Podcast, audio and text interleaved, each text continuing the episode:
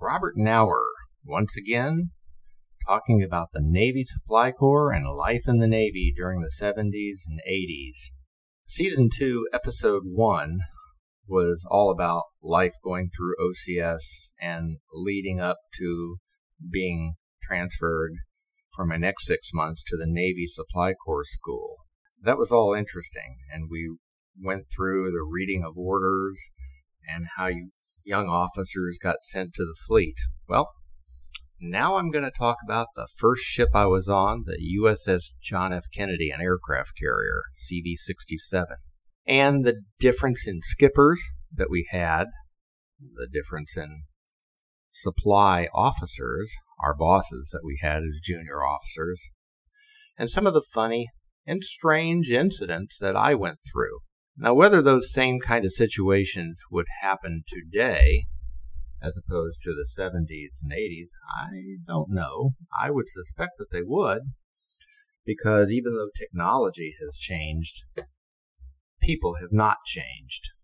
And people are what really make up the services and make up the Navy. Recognize that when I was in, there were literally very few women aboard ships. The only ships that women were on were hospital ships and tenders, subtenders, and other types of tenders, and yard patrol craft.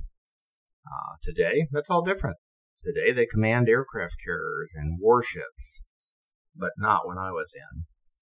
But nevertheless, people are still the same. They have the same crazy attitudes. They come from the same crazy neighborhoods. They come from fucked up environments, bad homes, and and it doesn't matter whether you're talking about an officer or, or an enlisted person. They all come from different backgrounds, and their brains all operate differently. So I'm just going to tell you a few stories as I go along here about my reporting aboard to the John F. Kennedy, and it was rather interesting. So, once I had received my orders, taken my thirty days of leave after the Navy Supply Corps School, and gotten married to my first wife, a Navy nurse, that was a big mistake, I had orders to report to the J F K, which was not yet back in Norfolk Naval Station. It was still out chopping from Rota, Spain. So I was boarded out of Philadelphia onto a jet that took me over to Rota, Spain, and it was about a sixteen-hour trip. Tired as could be, but excited because I was going to my first duty station.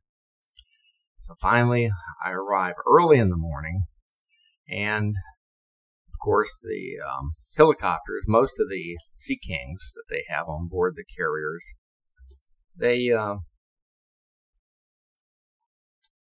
station the helicopters at the Naval Air Station, and they transit people back and forth to the ship, which was anchored out in the harbor outside of uh, Naval Station Rota.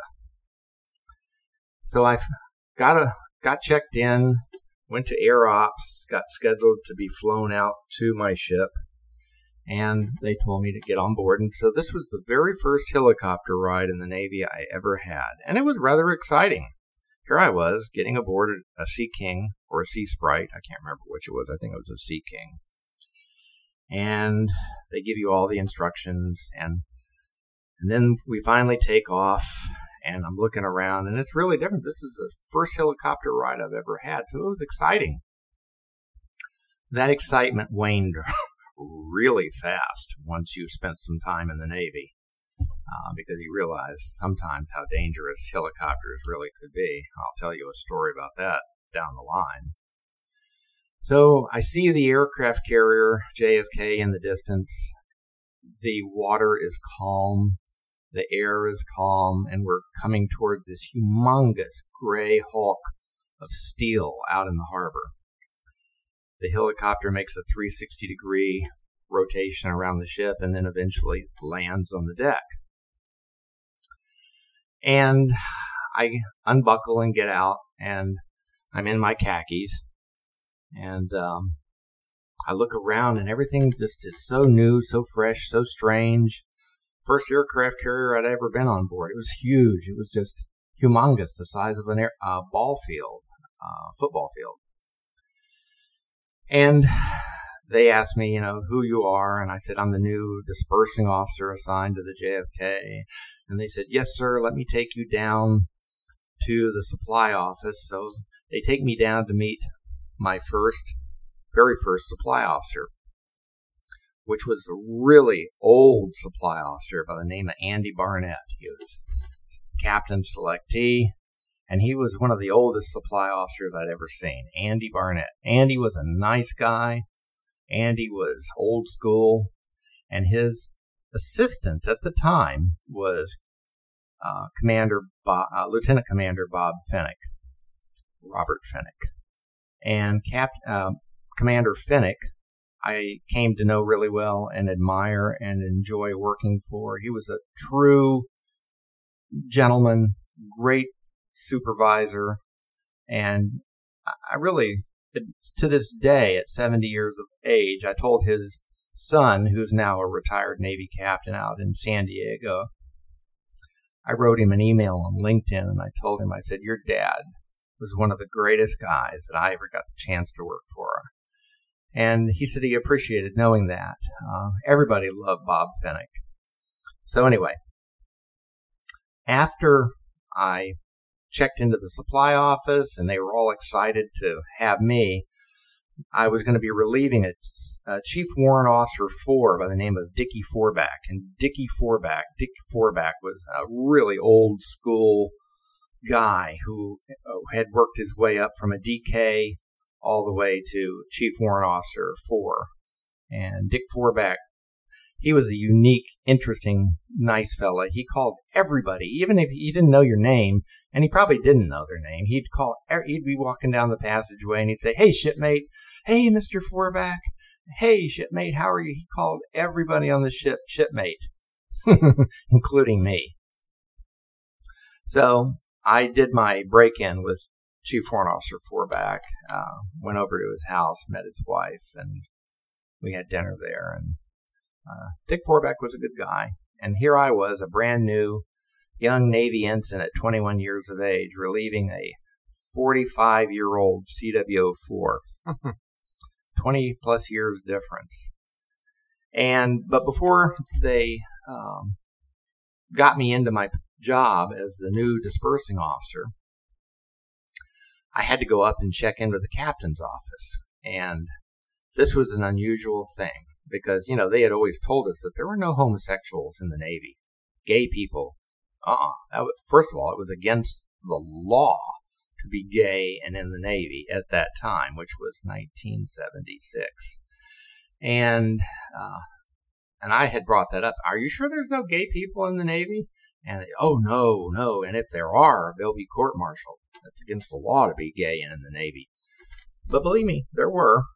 So the very first person I met when I went up the, the multiple elevation levels to the captain's office and to meet the um, admin officer for the captain's office and his yeoman, his yeoman's name was Henry Morris.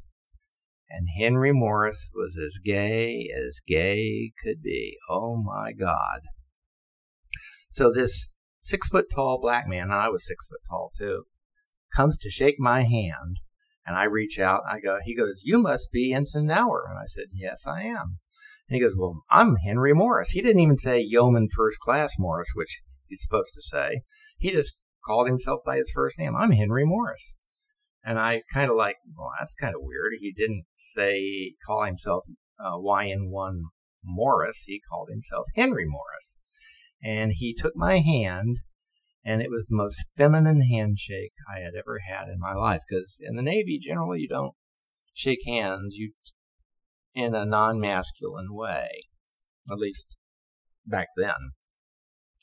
So, and he had a very effeminate-sounding voice. Hi, I'm Henry Morris. And um, I shook his hand, and it was very limp. And he says, we're so happy to have you here, Mister Knauer. And they always called you Mister Knauer rather than your rank, usually, if you were junior. And I said, well, I'm happy to be here. He goes, well, I'm going to take you up and introduce you to the commanding officer shortly after we get all your paperwork here. Are those your personal P F R records? I said, yes, they are. He goes, let me have them, and I'll get you all checked in and squared away, sir. And I said, great. Uh, let's go see the captain. I said, who is the captain of the ship right now? He goes, it's Captain Mitchell. As you know, Mister Knauer, we recently collided with the U S S Belknap, a cruiser, and uh, there were several people lost, and we had fires to fight and everything, and it was a horrible, horrible accident at sea. So we were having to change a command in uh, just a couple days, and uh, you'll have a new skipper on board that will be relieving Captain Mitchell. And I said, really? Who's that going to be? He goes, oh, trust me, you're going to find out. Evidently, they already knew who it was. It was going to be Captain Jerry O. Tuttle, the biggest asshole in the Navy. So I went up to meet Captain Mitchell, and he was an aviator, they, as they all are. And uh, Captain Mi- Mitchell was a very kind, nice, uh, mellow individual. And he said, glad to have you on board, Ensign Knauer.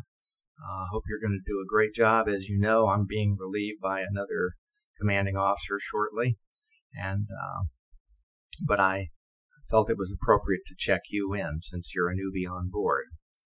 And so, consequently, um, I was like, well, I wonder what my new captain's going to be like. So I said, nice to meet you, sir. He goes, I guess I'll get back to my job. And he says, uh, enjoy your time aboard. So I had to transit from Rota, Spain, and it was about a, two, eh, not quite a two-week trip. It was about a nine-day trip back to Norfolk, Virginia from Rota, Spain on board the carrier. And when we got about, oh, two days out from the Vacapes off Virginia, is when all the squadrons, except for the Hilo squadrons, they were last to leave, flew off the ship and went back to their respective uh, duty stations. And I thought, well, this is really odd. So our, the aircraft carrier, just a short period outside of Vacapes, had no airplanes on board. They all left, except for a few Hilos, which were out of uh, Naval Station Norfolk. We got back, and we finally offloaded at North Pier Twelve at Norfolk Naval Station. And up until the change of command, uh, which was, I believe, at Norfolk Naval Station, um, that's when Jerry O. Tuttle came on board. And that was a disaster. So anyway, Jerry O. Tuttle was a lot like Hyman Rickover.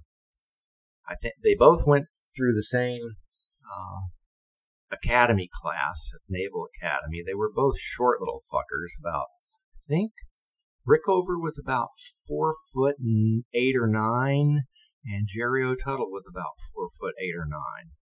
Because all I remember one day was when Jerry O. Tuttle came up to me, and he said something like, "Ensign," he said, "you, every time you goddamn well see me in the passageway, you will salute me. Is that understood?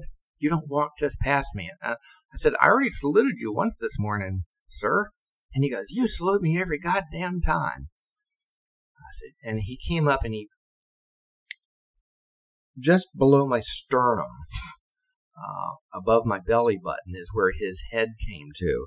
And so for a six, six foot, twenty-one year old to have to lean down and look at the top of your skipper's head, well, he was pretty goddamn short.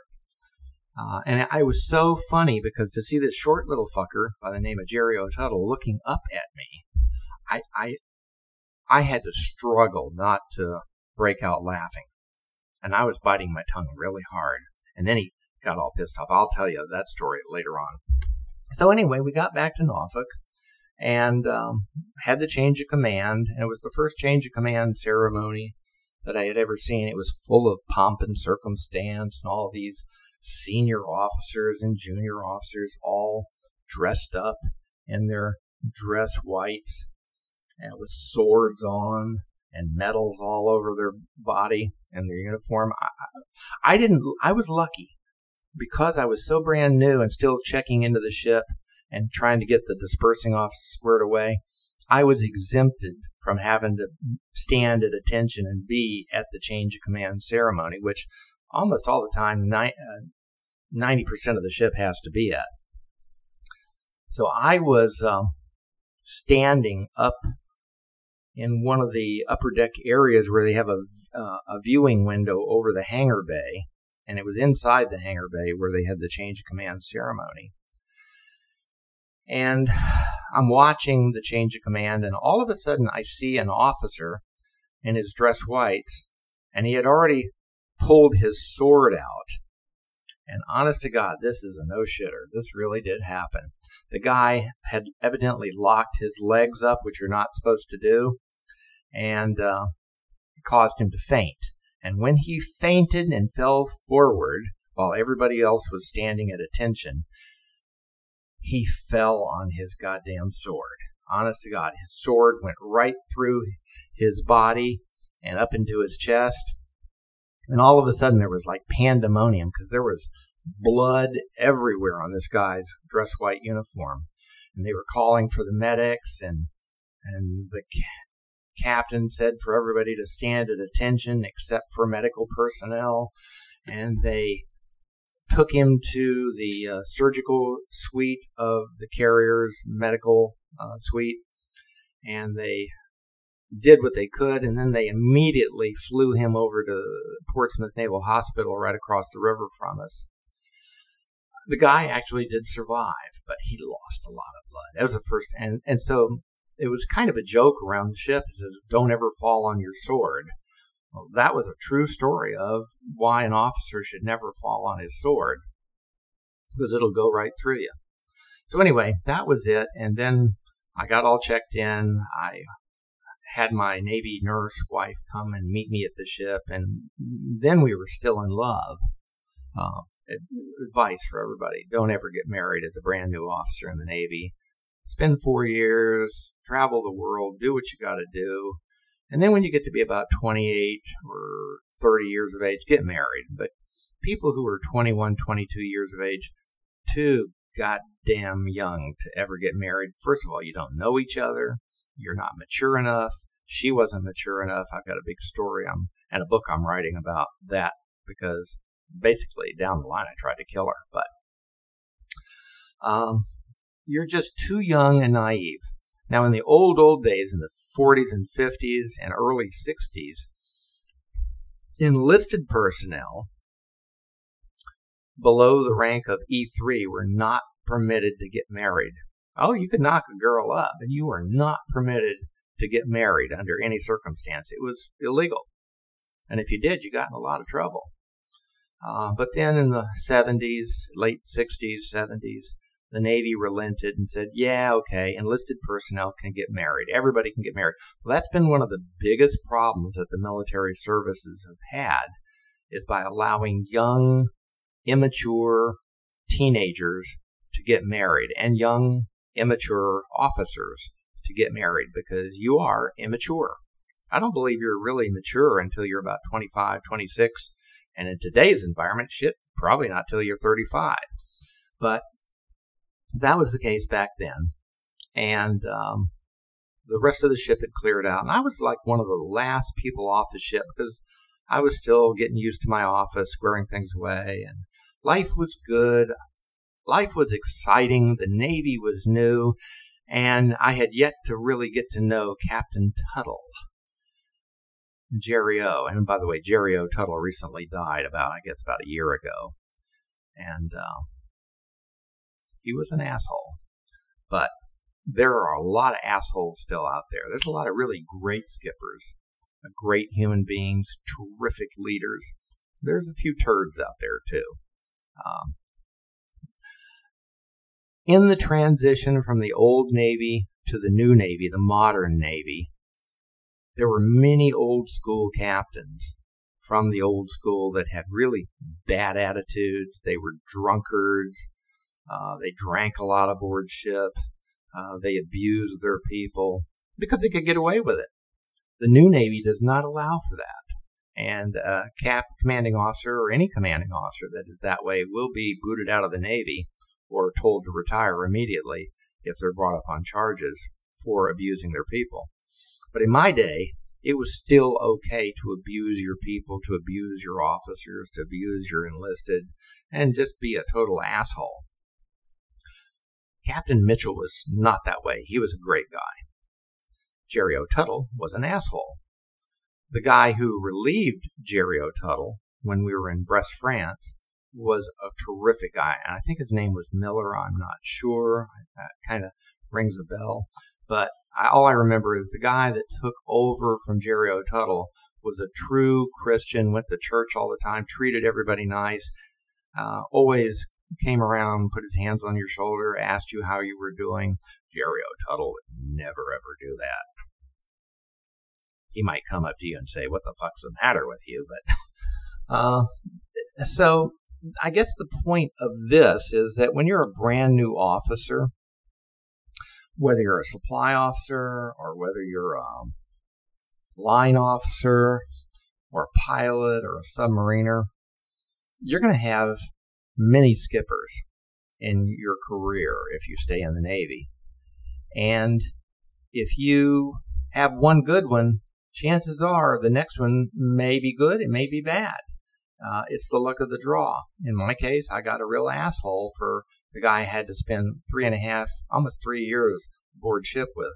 Total asshole. Thus, not a fun three years.